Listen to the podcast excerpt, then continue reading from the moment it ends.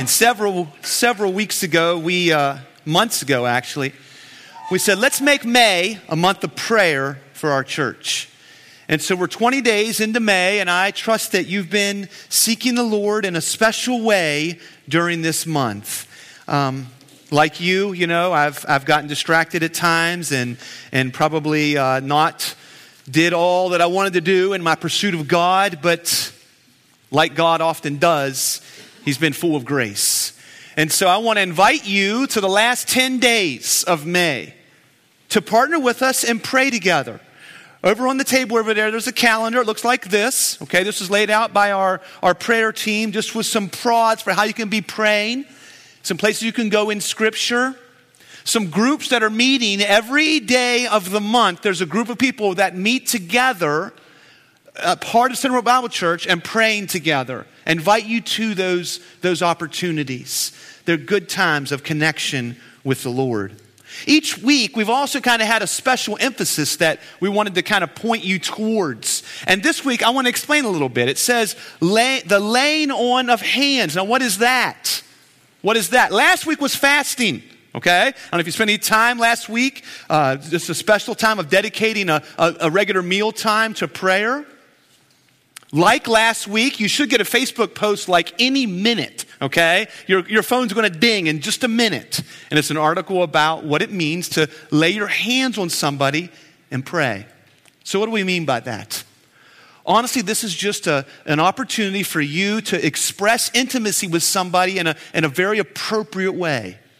Now, I want to encourage you to, to look for opportunities. God is faithful. He'll give you an opportunity this week if you're asking you look for an opportunity this week for somebody to just bear their heart with you, to just share, this thing is going on in my life. And listen, if it's appropriate, and I trust that you have the ability to make that decision, if it's appropriate, just you know, say, hey, can I, can I pray with you? And put your hand on their shoulder. Or, or, or just hold their hand. Or if it's somebody you know, you might put your arm around them and just, just pull them in close and just, just pray with them. The whole idea is to invite you to invite somebody else into your intimacy with God and to pray together. And to pray together. We're going to pray together in just a minute. And there's two people that are on my heart right now this morning, and there's probably many others. But um, this past week, over the last few, maybe a couple of weeks, but we've had two individuals who have lost somebody really close to them. I see Casey over here. We need to pray for Casey as uh, she lost her dad um, just over a week ago, and then Gaynor Hearn. I don't see Gaynor; she's probably counting the offering, um, but she lost her her brother uh, this week, and so. I don't know if you've experienced that before. To lose a loved one is tough. It's tough. And what happens is the, the funeral and all that kind of stuff like that, that fills up your life for a few days, and then that ends. And listen, you need people then. You need people who reach out to you, encourage you, pray for you. You need people. So reach out to one another. Let's go to the Lord in prayer. Father in heaven, Lord, thank you that we can approach you boldly because of Jesus Christ. You invite us to your throne. We can understand that, Lord. Because as humans, we are respecters of person. That's not your way, Lord. You invite us all into your presence because in Christ, we are your children. We are your sons. We are your daughters. And Lord, with a loving hand, you reach out to us and call us to your side. Lord, we come now on behalf of our friends and of our, of our family. We lift up Casey. We lift up Gaynor to you, Lord. Be a comfort to them. I pray, Lord, that we would come around them and show them love. Father, I pray that as we open up your word here in just a moment, Lord, that the spiritual battle that goes on around your word, Lord, in that battle, you'd be victorious. You would be the warrior for our soul. Lord, and give us insight into your word and into your person and into the finished work of Jesus at the cross. We pray all this in Jesus' name. Amen. This morning, when you came in, you probably saw in the corners of the room there's four tables. And if you've been with us any amount of time, you know, oh, it's communion week. And it is. We celebrate communion or the Lord's table or the breaking of bread or the, the love feast or, or the Eucharist. There's all, the, there's all kinds of terms people use for this. We celebrate this here at Centerpoint every other month. Did you know that? Every other month. I can never keep it straight myself, okay? But it's every other month, and I usually get a text from our office administrator saying, Well, remember, next week is communion. And I'm like, Oh, that's right. That's right. So I thought as we move into that celebration of the finished work of Christ today, that we just take a pause, just take a moment and stop from what we normally do during this time and talk about what does the Lord's table mean and what does it represent. Now, if you're new with us, what we usually do during this time is we work through books of the Bible. Okay, that's what we do here at Centerpoint Bible Church. We start in a book of the Bible at verse number 1 1, and we go through the end. And we have just wrapped up the book of Ephesians. So it's a great time. It's a great time for us to kind of do something a little different this morning. And that's exactly what we're going to do. So this morning we're going to talk about communion and what does that mean? And listen, I'm going to challenge you today from God's word. I'm going to challenge you. I expect many of us to have moments of repentance in our conversation today. I have, in preparation for this time, I've had to go to the Lord with my own lack of regard for what this represents. I expect you to walk that same walk today. And at the end of our service today, we're going to celebrate and worship God through the Lord's table in the way that He directed us to. And I trust that it'll be a meaningful time of worship. See, what I find is this reality plays out all the time, and that is that familiarity breeds contempt. Have you heard that before? Let me illustrate it this way. You guys might have mentioned, you might have heard me mention before that I like to float in canoes. Maybe I've mentioned that like every other week, okay? I want to tell you about a canoe trip that I went on one time. See, I grew up in a part of West Virginia where we would float the south branch of the Potomac, right, Stephen? Okay, we would float, the, the, it was called the trough, all right? And it was one of the things that I did with my dad many, many times. My dad was a great father to me in that way, much better than what I've done. He took us many times through the trough. I floated the trough with my dad, I floated with my brother, I floated with my wife, I floated with my mom, I floated with myself, just by myself several times in a canoe, just, just going through this beautiful scenery. I floated with Pastor Billy. He's back there telling me that. That's right. and I've done it so many times that I know that river like the back of my hand. I, I, I mean, I feel like in my pride, I could probably do it in the pitch dark because I know every single turn, I know every rock, I, I know every railroad trestle. What? You see, there's these bridges, okay, a railroad bridge that cross over the river on two different occasions, okay? And that you, you have to know how to navigate around these concrete sort of buttress things that hold up the railroad. Well, my friend Donald and I were going to float the trough again. And so um, we were planning to do it on this particular weekend, and wouldn't you know it, it's very fitting today. It had been raining for about two or three days. So I talked to Donald. I said, hey, man, how's the river? He said, and this is how we would say, well, it's up and running brown. It's up and running brown. I said, that sounds perfect. Let's do it. There you go. So we jumped into the river and away we went. I'm, a, I'm good. I'm good. I know this. I can do this with my eyes closed, right? Well, you know where this story is going. Let me tell you, by the end of the day, my boat was gone. All my fishing equipment gone, my motor gone, my battery gone, every single piece of equipment that I owned on the bottom of the river. Here's what happened You've got to navigate around this concrete buttress. The river's running up and brown, right? And I'm like, Donald, man, relax. I got this. I got this. And guess what? I didn't have it. We wrapped the boat around. Have you ever seen a boat, a canoe, one of those like poly type material boats wrapped around a concrete pillar? I have. Mine. Mine that day in my familiarity, I thought it was fine. Scripture is going to speak to us about that regarding the Lord's table. Jesus shared, Jesus taught, and Jesus modeled two ordinances, two things that we are to do in our celebrating of what Christ has done. Can you name them in your mind? They are baptism and what we often call communion. And we're going to talk about that today, and we're going to be warned about it. And really, the warning is about running into worship without reflecting on Jesus. So, open up your Bible with me. We're going to be in 1 Corinthians chapter 11. Now, it might surprise you that I'm going to 1 Corinthians chapter 11. You might say, why don't you go to Matthew, Mark, or Luke, or even John alludes to it. Well, the reason why I'm going to 1 Corinthians chapter 11 is because it contains in it a, great warning for us. But I also want to tell you something about 1 Corinthians chapter 11. You may not realize this, but 1 Corinthians was written before the Gospels. I mean, you open up your Bible and Matthew's first, so you think, well, it must have been written first, right? But that's not the way it works.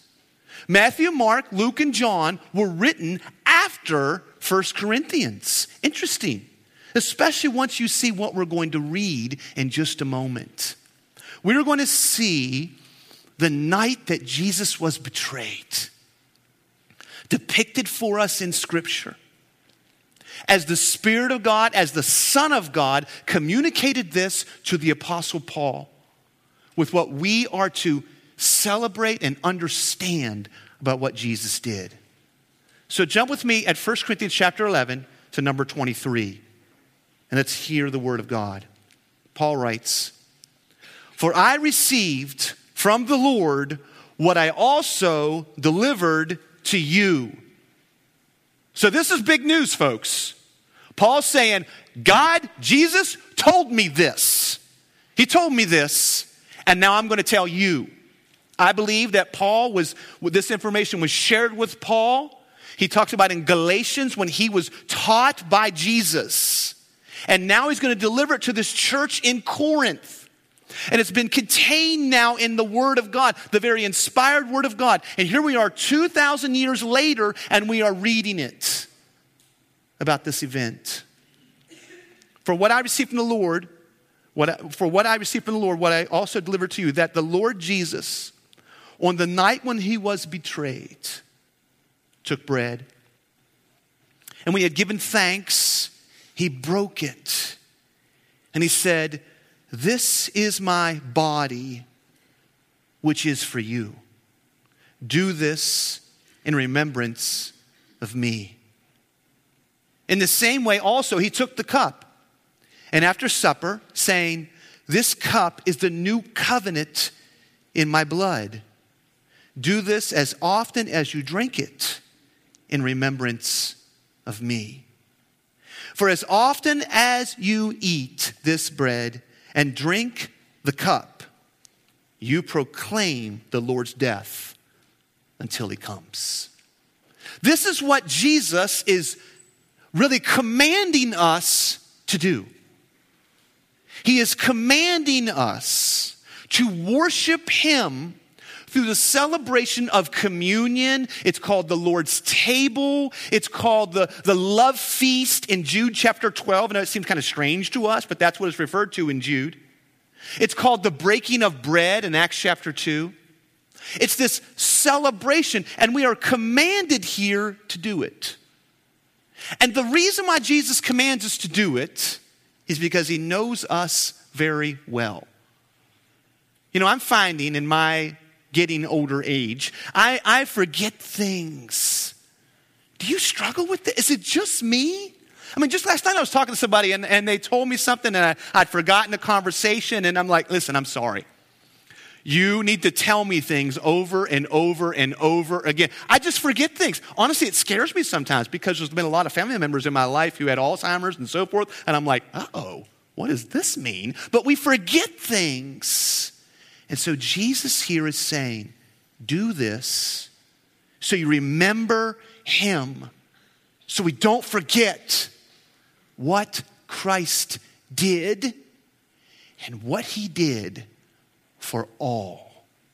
So let's look at this passage and, and understand what's going on. We're going to jump back to verse number 17 and understand what all is happening here. The first thing I want us to see is that the Lord rejects worthless worship.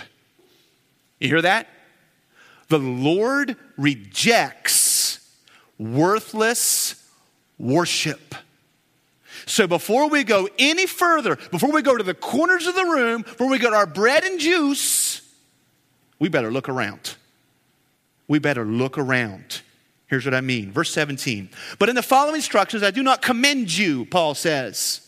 Paul has been answering questions that the Corinthian church asked him. And at times he says, You're doing this good, good job. At times he says, You're not doing so great here. But here he says, I do not commend you. Paul is calling out the Corinth church because they got a problem. And I want us to see the problem because I fear that maybe we have the same issue. I don't commend you, he says, because when you come together, it is not for the better, but for the worse. You see what the Apostle Paul just said? You are better off not even coming to church, is what he's saying. Because of the problem he's going to describe, you'd be better off to sleep in. Wow. That don't sound like the Apostle Paul. That doesn't sound like Lo. What is, what's he saying? You see, there is a worship that is worthless. There is an approaching of God. There is a way we can come to God that He does not accept. Now let's see how He describes it. For in the first place, when you come together as a church, I hear that there are divisions among you. And I believe it in part. This word divisions was a problem in the Corinth church. It, it's, it's, called, it's, it's referred to as a faction, it's a disagreement, it's a schism. There is a division among the body. There is a problem in the church. And it's that this person doesn't like this person. It's that this person has offended that person. And so there's a division there.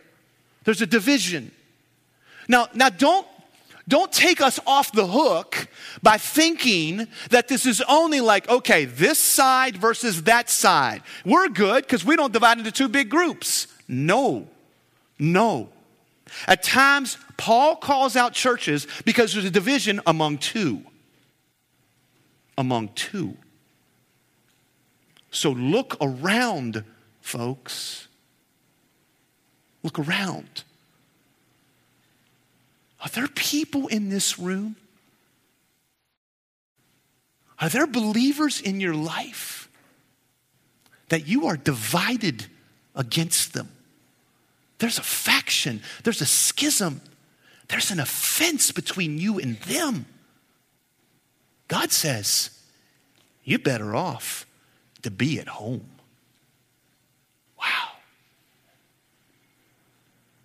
Relationships matter. Relationships matter. Now let's get a little more detail about what's going on here. He says, For there must be factions among you. Verse number 19. I find that really interesting. There must be factions among you in order that those who are genuine among you may be recognized. Hmm. Now, that, I find that really, really interesting that he says there's got to be some struggle. There's got to be. You know why? Because somebody's wrong. That's what he's saying. Someone is wrong. And so when there's this battle that comes, what's going to happen is the, the, the spiritually mature people the people who know Christ and who love Christ and He's working in their lives, it will be revealed. It will be revealed. So you bump into somebody, okay, in relationship, and there's a there's a there's a there's a there's a disagreement, there's an argument, there's friction, there's faction. Watch. Watch. The one who's genuine will be revealed. Not the one who's right. I didn't say that. Not the one who's correct in this matter. No.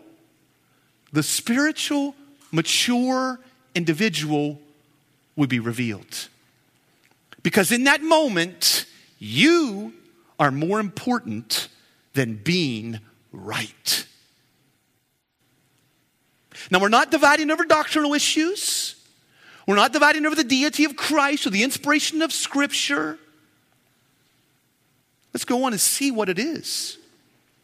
When you come together, Paul says in verse 20, it is not the Lord's Supper that you eat. Can you imagine thinking you're doing communion and you're not? You're not, you're not doing the Lord's Supper. What you're doing here, I reject, God is saying, and I'm not even going to call it the Lord's Supper. I want to know what they're doing wrong. Let's keep going. For in eating, each one goes ahead with his own meal. One goes hungry, another gets drunk. What? Do you not have houses to eat and drink in? Or do you despise the church of God and humiliate those who have nothing? What shall I say to you? Shall I commend you in this? No, I will not. Let's understand what's going on, okay? If you go back to Acts chapter 2, verses number 42 and 46, you don't have to turn there, let me tell you about them. It says that the believers met together in Acts chapter 2 daily. They met together daily. And they met together for really four primary reasons. It says they met together to hear the apostles' teaching, for fellowship, for prayer, and for the breaking of bread. And they did this, verse 46, chapter 2, daily. So every single day, the believers would come together. 3,000 people came to Christ, and now they all get together and they celebrate communion. They break bread together and remember the cross.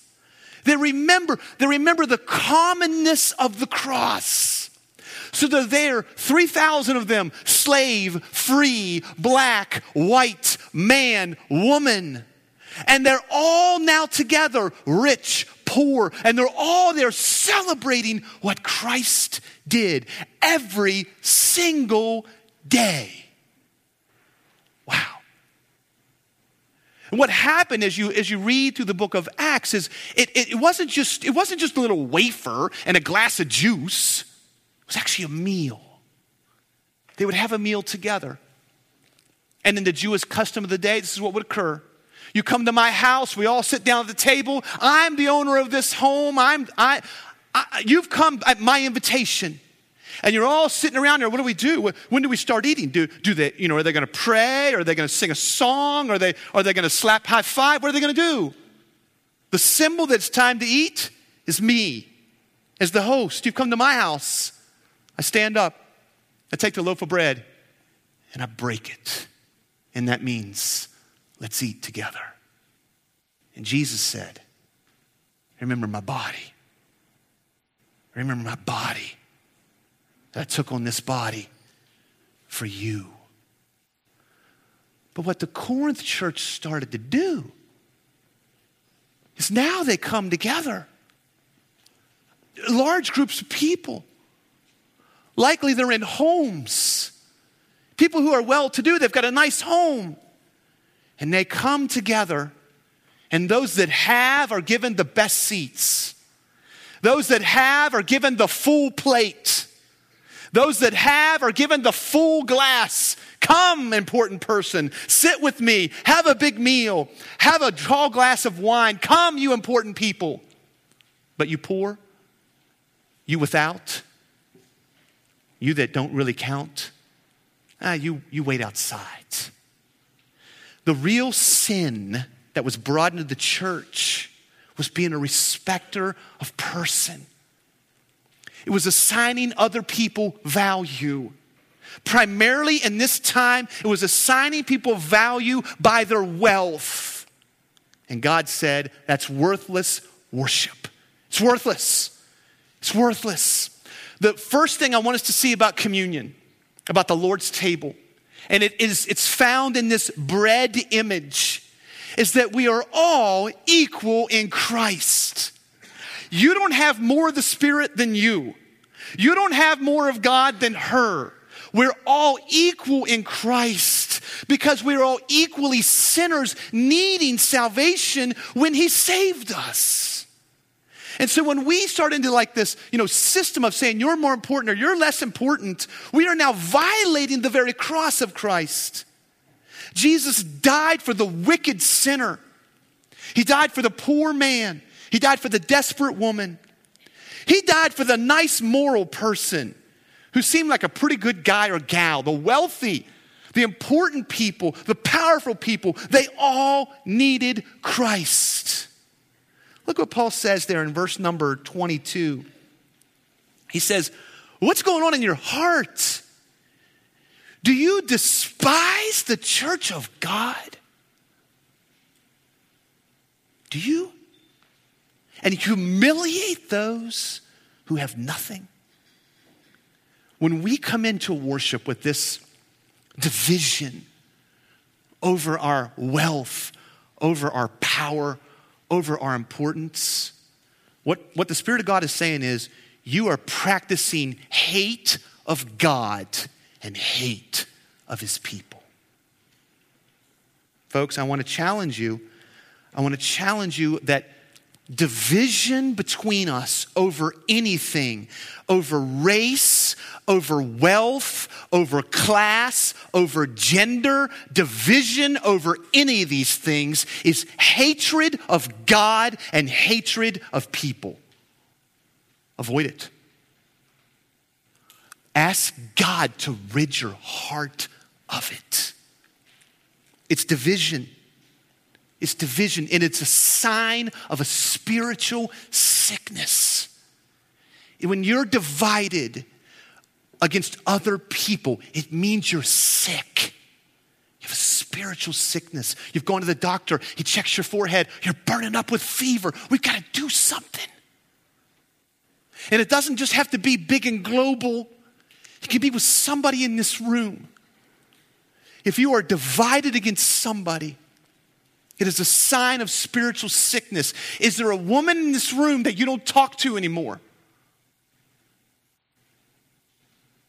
You're sick spiritually. You got to have it fixed by God. Is there a family that you avoid? Is there a situation that somebody is in?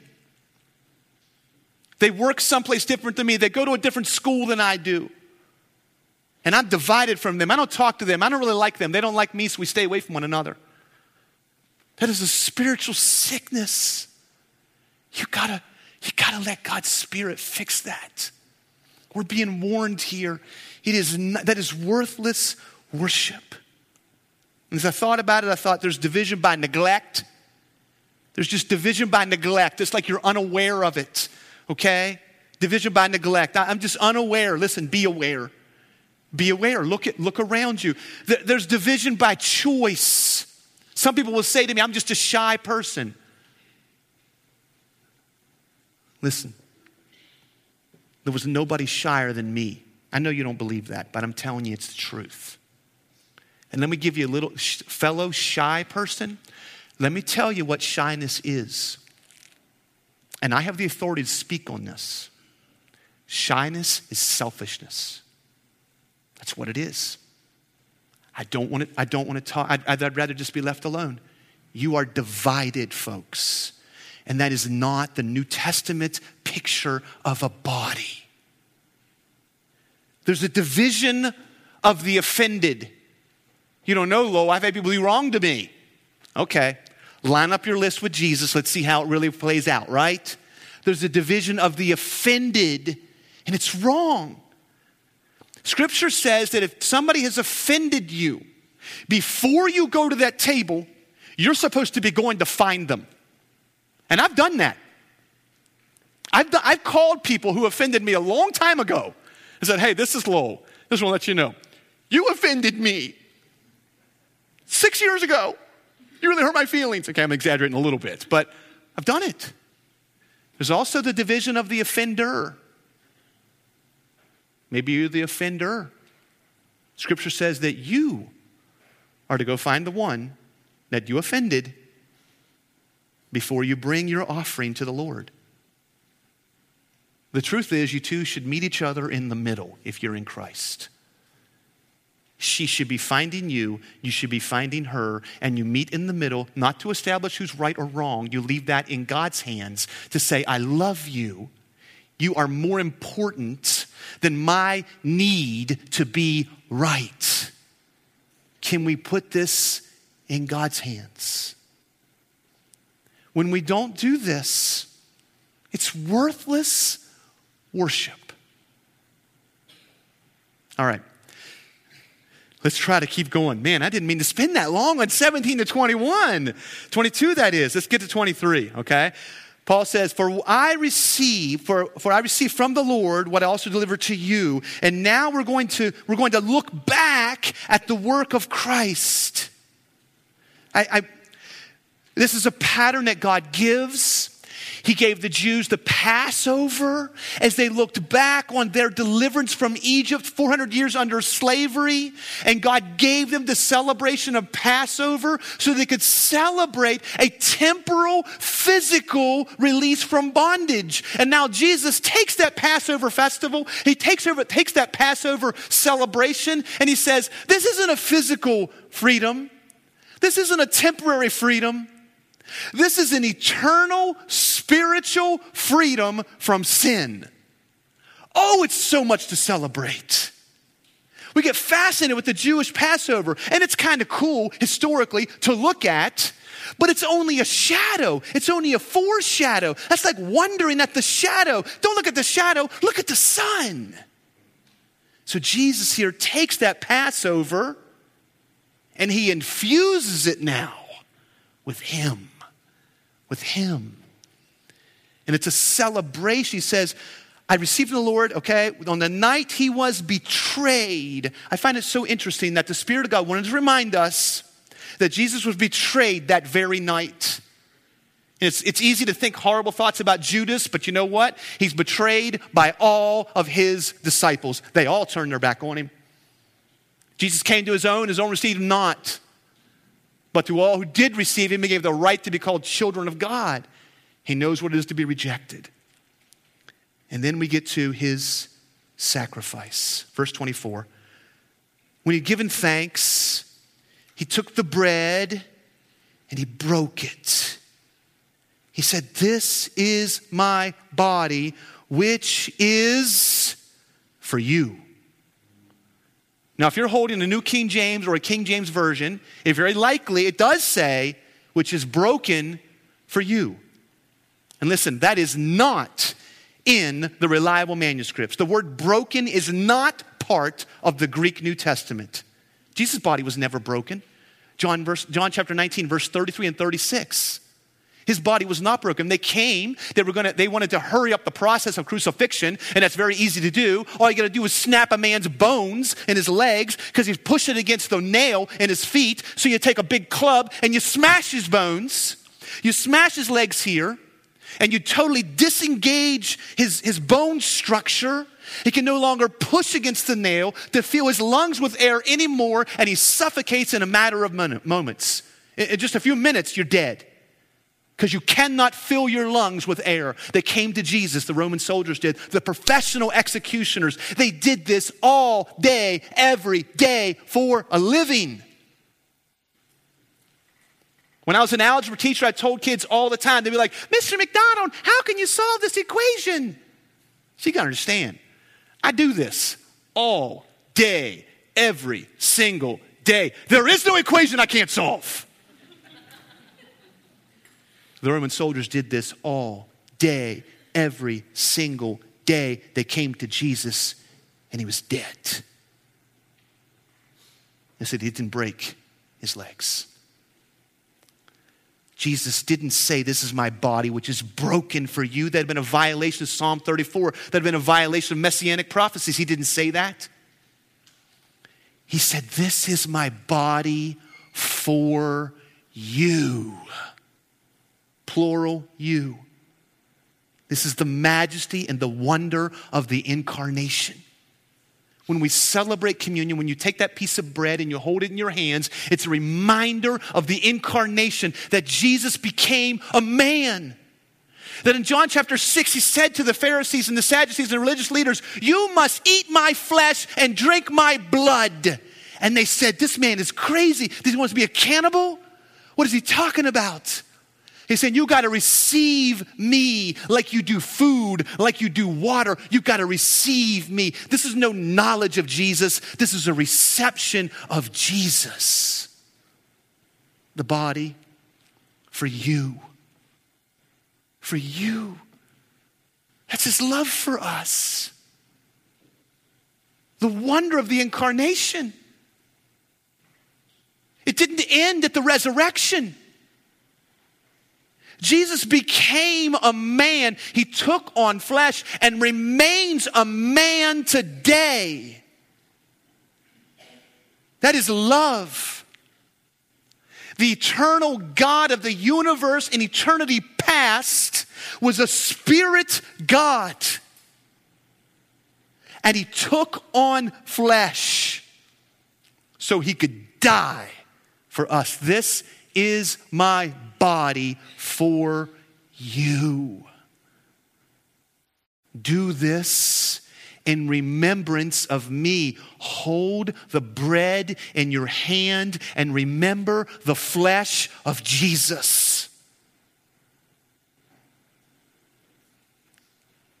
In the Passover feast, there were four cups of wine that the host would direct the, the individuals to consume. By the way, this is often done in homes. Here's, here's how I've been convicted by this this week. I'll just tell you. Communion isn't just celebrated here, it's not just celebrated at church. You may say, Oh, I missed communion last week. Oh, that's four months without communion. Celebrate it in your home. Celebrate it in your home. They did. The early church did. The Passover feast is happening in a home. You don't need me there to bless the elements. They don't become anything. They're bread, they're, they're juice, they're not even wine. It's bread and juice. And I thought, Lord, why didn't I celebrate this with my family? I can fix that. I can fix that. That's easy. I can fix that, Lord. Thank you. See, I neglected it do this in remembrance of me. And in the same way, Jesus went on at the third cup, by the way, I got distracted there. Okay, three, four cups of wine, all right. At the third one was, was remembering the redemption of, of the people of Israel. It was remembering that this lamb's blood was shed to cover sin, not to take it away, but to cover. And so now Jesus takes the third cup after, after he gave thanks, after supper, this cup is the new covenant in my blood. Do this as often as you drink it in remembrance of me. The bread was his incarnation. The, the, the juice or the wine or, or the drink, whatever it is, it's his offer of forgiveness forever. It's his offer of forgiveness forever. It's not just the shedding of some lamb's blood to cover my sin for the last year so I can so God doesn't kill me. That's not what it is. It's the forgiveness of Christ's blood forever. It can never be taken away. It can never perish. It can never spoil. When you're in Christ, His blood has been shed, His eternal blood the Lamb of God. Only He is worthy to shed blood that brings us that kind of forgiveness. Without the shedding of blood, there can be no forgiveness of sins. Without the shedding of the perfect one's blood, there can be no forgiveness of sins. Jesus said, Take this cup. There's nothing magical that happens. It doesn't become blood. There, so, it doesn't become the Jesus' blood. It doesn't, Jesus' blood doesn't hover over it and under it and through it, all that kind of stuff. No, it's a remembrance, it's a memorial.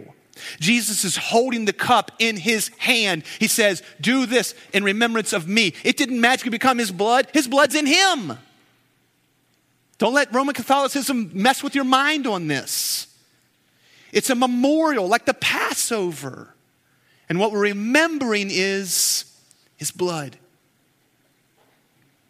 shed for you. Imagine the holy God of the universe, storing up his wrath. That's what Romans 3 says. Romans 3:26 says that God was storing up his wrath. A great big vault filled with the wrath of God over sin. And finally, at the cross, at the, at the key climax of all human and divine history, God unleashed his wrath on his son for you.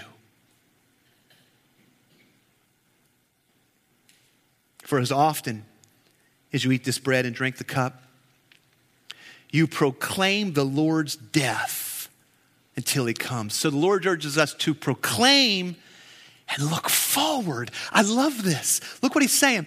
You, you proclaim the Lord's death until he comes. He's coming again. He's coming. Jesus, in all of his majesty, is coming. The lion is coming. He's coming again, folks. He shed his blood the first time he came. The second time he's coming, he's coming as a reigning king, and he's going to come. And until then, we proclaim, we herald, we preach his death. And then lastly, not only are we looking around, not only are we looking back, not only are we looking forward, but we need to look in. Just, let's just, I'm really going to just almost read this and let, let the Lord deal with you. Verse number 27.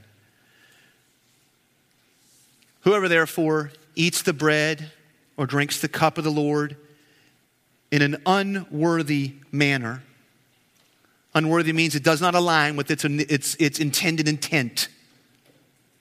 So you're not you're not living out this love. You're not, you're not remembering who Christ is. You're not remembering his shed blood.